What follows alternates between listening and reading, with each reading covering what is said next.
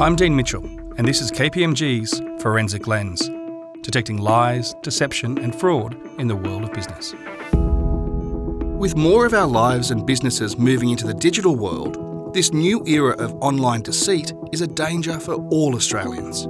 Today, we go into the dark web and find out why and how crooks are finding a new home online. To help us understand how and why foreign organised crime groups are targeting Australians on the internet, we're joined by the man responsible for protecting Australia's national broadband network from online crooks, NBN Chief Security Officer Darren Kane. Darren, over the course of this series, we've been hearing a lot about fraud at an individual level, at a corporate level, and even in the share market. But what does it mean when fraud goes digital and cybercriminals start to attack us? Well, it's really quite simple. It's just using digital means to do the age old act of conning, manipulating, and stealing. And while the intent is age old, you know, the modern technologies make it a lot easier for deceptive people to catch out more of us and to make the use of information about us. It's quicker, it's cheaper than ever before. Now, some of these examples include, you know, the email, instant messaging, social media, multiplayer online video games, SMSs, or even more traditionally, the telephone. And basically, these are attempts to steal a person's identity for financial gain or to control or create false perceptions. And these sort of scams and connings can come in many forms, and the examples include such things as fake news, scams, romance scams are big at the moment, even pet scams. We expect to buy a golden retriever and you end up with something very, very different. Charity scams, investment scams, remote access scams, and online shopping scams. The phishing attempts where they're seeking out the lazy fat forefinger compromising doctored images of people that are fake but look real. This is known as deep fakes. Of course, there's social engineering. And then there's a hacker's attempt to attack a network using credentials obtained by some of the methods I've just mentioned. And you talk there about some of those attackers. Who are they? Who is it that is trying to get into our computers? Who is it that's that's really causing all this havoc for us? A hacker is typically someone who uses their skills to get into a computer system or network. It's usually synonymous with someone who is technically very skilled. But also in the security industry, we also tend to focus more on the general idea of attackers who are someone who are going to attack us with a purpose. In the industry, we sometimes refer to those attackers as bad actors. But because we're talking about cybercrime today, I think that's the wrong language. I'd much rather use the concept of crooks online. So you've got someone with a criminal intent to do us a bad injury, if you like, where we'll end up the victim.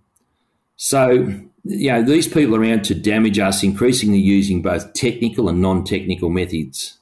They don't always have to get into our systems. Sometimes they just focus on deceiving us for financial gain, but using technology to do that. Sometimes they don't necessarily do it for financial gain. Sometimes they do it just to prove they can. And look, at the very end of the day, Dean, as security folk, we're trying to protect our systems and businesses and our customers from this malicious activity.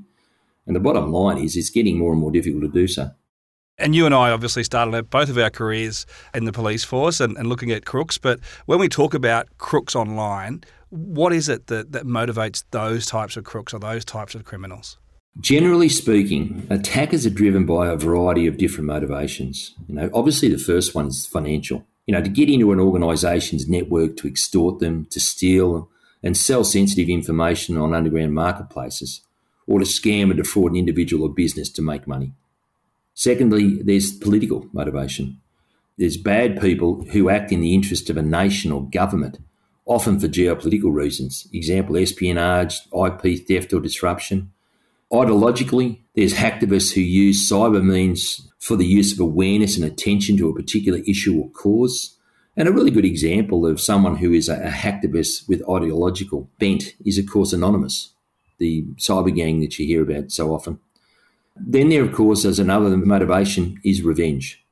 Disgruntled employees, for example, can compromise the security of an organisation from within, leaking classified information or installing software to help other threat actors easily access a network, or just to get back at an organisation or individual who they claim they have a grievance against. So there's some examples of, of, of the different motivations.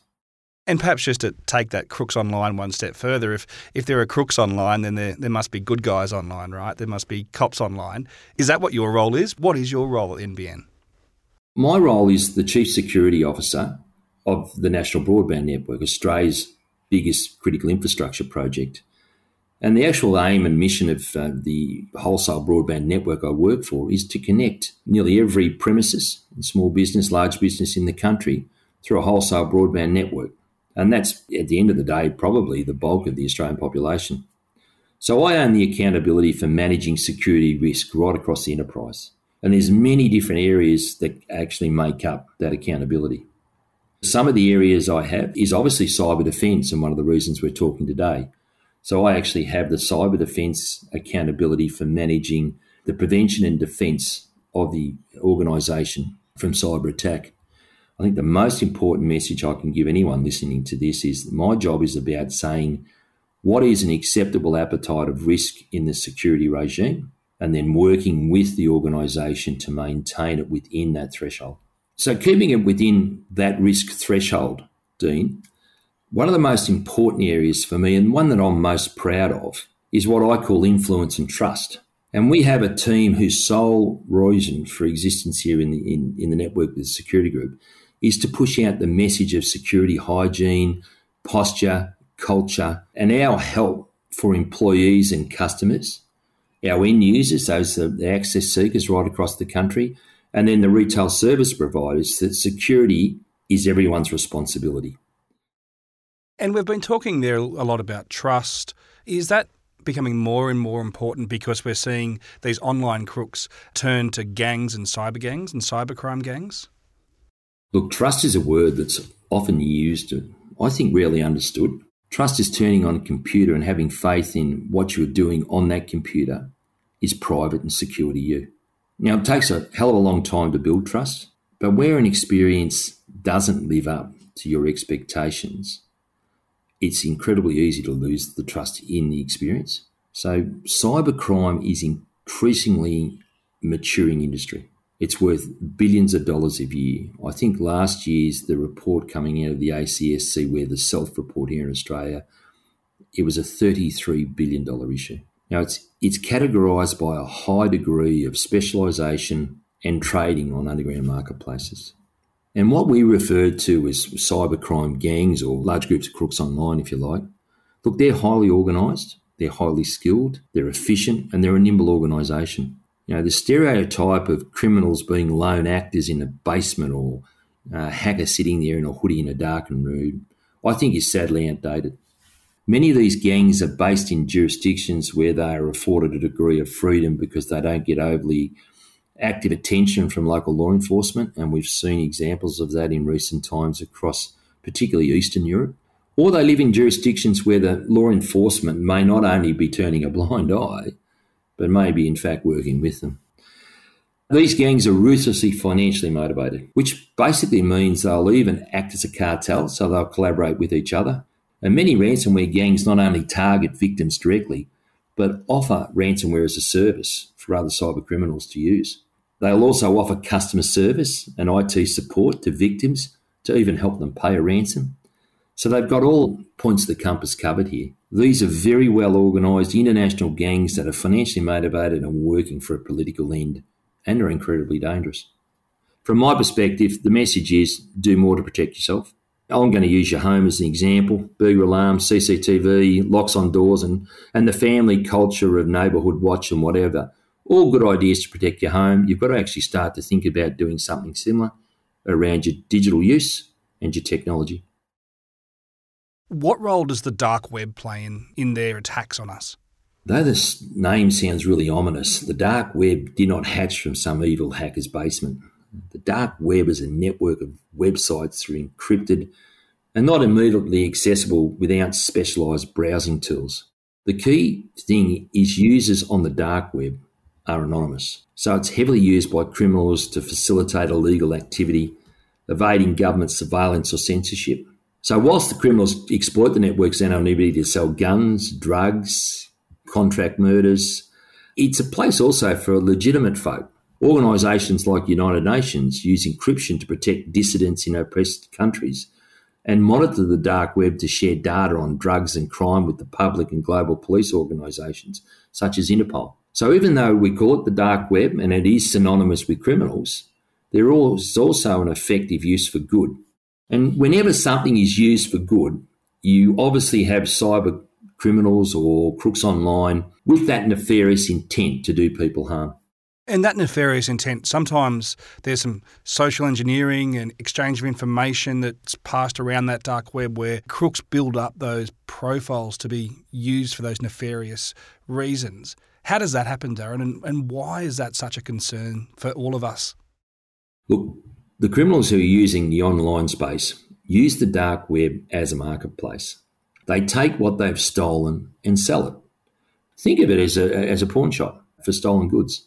It's accessed by using a free security focused browser known as Tor, and it's available on any operating system. So Tor is spelled T O R. It stands for the onion router. Think of it like an onion and its layers. And that's what the, the onion browser does to internet traffic. It layers upon layers upon layers to make it almost impossible to trace. Therefore, it anonymizes the users. Impossible to follow. And once you've got it up and running, the browser, you subscribe to a, a VPN a virtual private network if you like, you download and configure it, and bang, you're on the dark web. So, for those really wanting to join the dark web, the actual process is relatively easy. And here's something you didn't know, and a really interesting fact for listeners, I think. Most of us are used to website URLs ending in .com, but on the dark web, URLs end with the um, suffix .onion to denote the domain points to an encrypted site and is inaccessible to traditional browsers that lack, you know, the security plugins. Darren, in addition to the dark web, the other thing we hear a lot about is ransomware and ransom attacks. How does that affect our businesses and our corporations in Australia? Ransomware and ransom attacks are becoming incredibly common. The actual ransomware itself is a piece of malware that locks or encrypts data on a network. And most of the time, it's delivered by way of phishing attacks that lazy fat forefinger that is busy all the time and, and accidentally clicks on the link, or a failed to patch a network in a facing port. They'll actually scan your perimeters, come in through that way, and um, and once it's in, it encrypts the data on the network and generally demands a ransom to release the data. So if you go to log in, Dean, and you can't log in and you can't access your data, you generally get a message to say you've been a victim of a ransomware attack. Please pay the ransom and we'll release your data. And that's the decision you have to then make. Ransomware losses have gone from effectively zero to tens of billions of dollars across the globe in the last seven or eight years. And what we're seeing now is a double extortion coming out of ransomware attacks. Not only do they actually encrypt your data and say to get your data decrypted or unencrypted, we're going to actually expect you to pay a ransom, to put more pressure on you to make the decision harder. They've also exfiltrated the data out of your databases. So they've now got all of your data, incredibly sensitive, personal identifiable information, which is you know, a privacy breach. And what they do is they ask you to pay the ransom or you'll never get the access back to the data. And not only that, they'll actually sell that data on the dark web, as explained before. The majority of these ransomware uh, gangs or variants and double extortion gangs, they're operating out of Eastern Europe. We used to see ransomware attackers imposing some sort of ethical boundaries around those types of targets they'll be looking for. But increasingly, we're seeing this fade away with the targeting of schools, healthcare facilities, charities, and other settings where people are more vulnerable.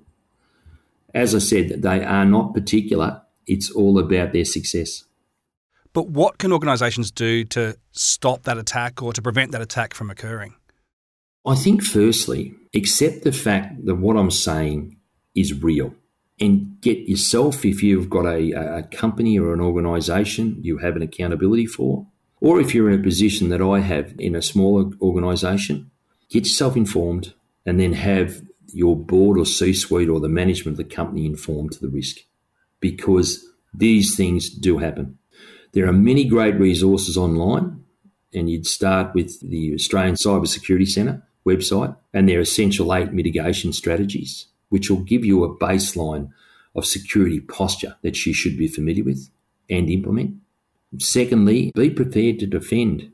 Across the management of cyber defence, there's the identity of threat, the prevention if you can, there's the detection of the threat you have been, taken down or uh, compromised.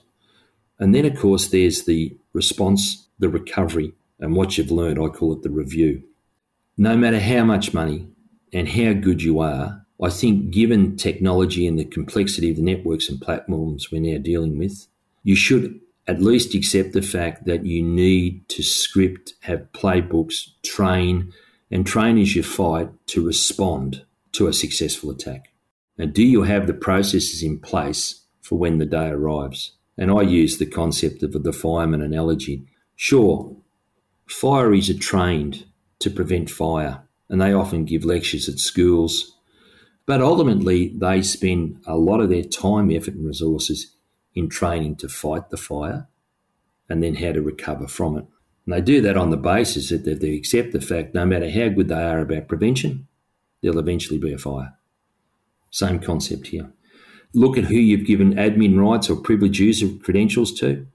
Make sure you understand who's got them and why they've got them. The crooks will look for weak links. So, for example, board members. It's not a very nice term, but they're called whales. And they're called whales because they're big fish. Because they're big fish, they're the ones who are most at risk. So you spend your education efforts there. And then you look at the uh, the executive assistants and um, personal assistants. They'll also be targeted because they are usually the ones that support the whales in managing their online technology. And then social engineering. Be a little bit more careful about how much detail you put up on the different social media sites. Things like um, LinkedIn, Facebook, things like Snapchat or Instagram, and it goes on and on and on. It's great that you share detail, but if you share too much of your personal detail, you're giving a fair bit of your life away to somebody who's got that nefarious intent. And look, the other thing that's become quite popular that I should call out today around the risk is the security of supply or SOS, Dean. Who's your vendor? Not only who is your vendor and what you know, things have you got in place to ensure your vendor's got good security, but then there's the issue of who's the subcontractor to your vendor. So not just the third party supplier, who's the fourth party, who's the fifth party, who's the sixth party. Because one of them get infected, everything goes laterally. If you make things harder for the people looking to do that nefarious intent, it may make you less of a target, or certainly less of a profitable target. And hopefully they'll move on. Now, hopefully the, the person next door is taking a lead from yourself and they'll move right into your street. I don't think they're ever going to go away. We've just got to accept that they're there. We've got to manage that. Hackers, crooks online, cyber gangs, or whatever you call these coordinated groups attacking Australian organisations. One thing we know is they exist and they present a real and present danger. Their level of coordination, planning, and preparedness must not only be matched, but exceeded by our efforts to thwart their attacks. Cyber attacks might be the new attack vector, but it's an age old crime, using deception to lie, deceive, and defraud. Over the course of this series, we've sought to better understand deception and how it's used against us.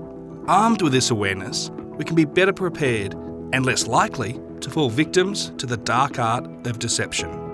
You can continue the conversation and find out more at our website, which you can find by searching KPMG Forensic. I'm Dean Mitchell and this has been KPMG's Forensic Lens.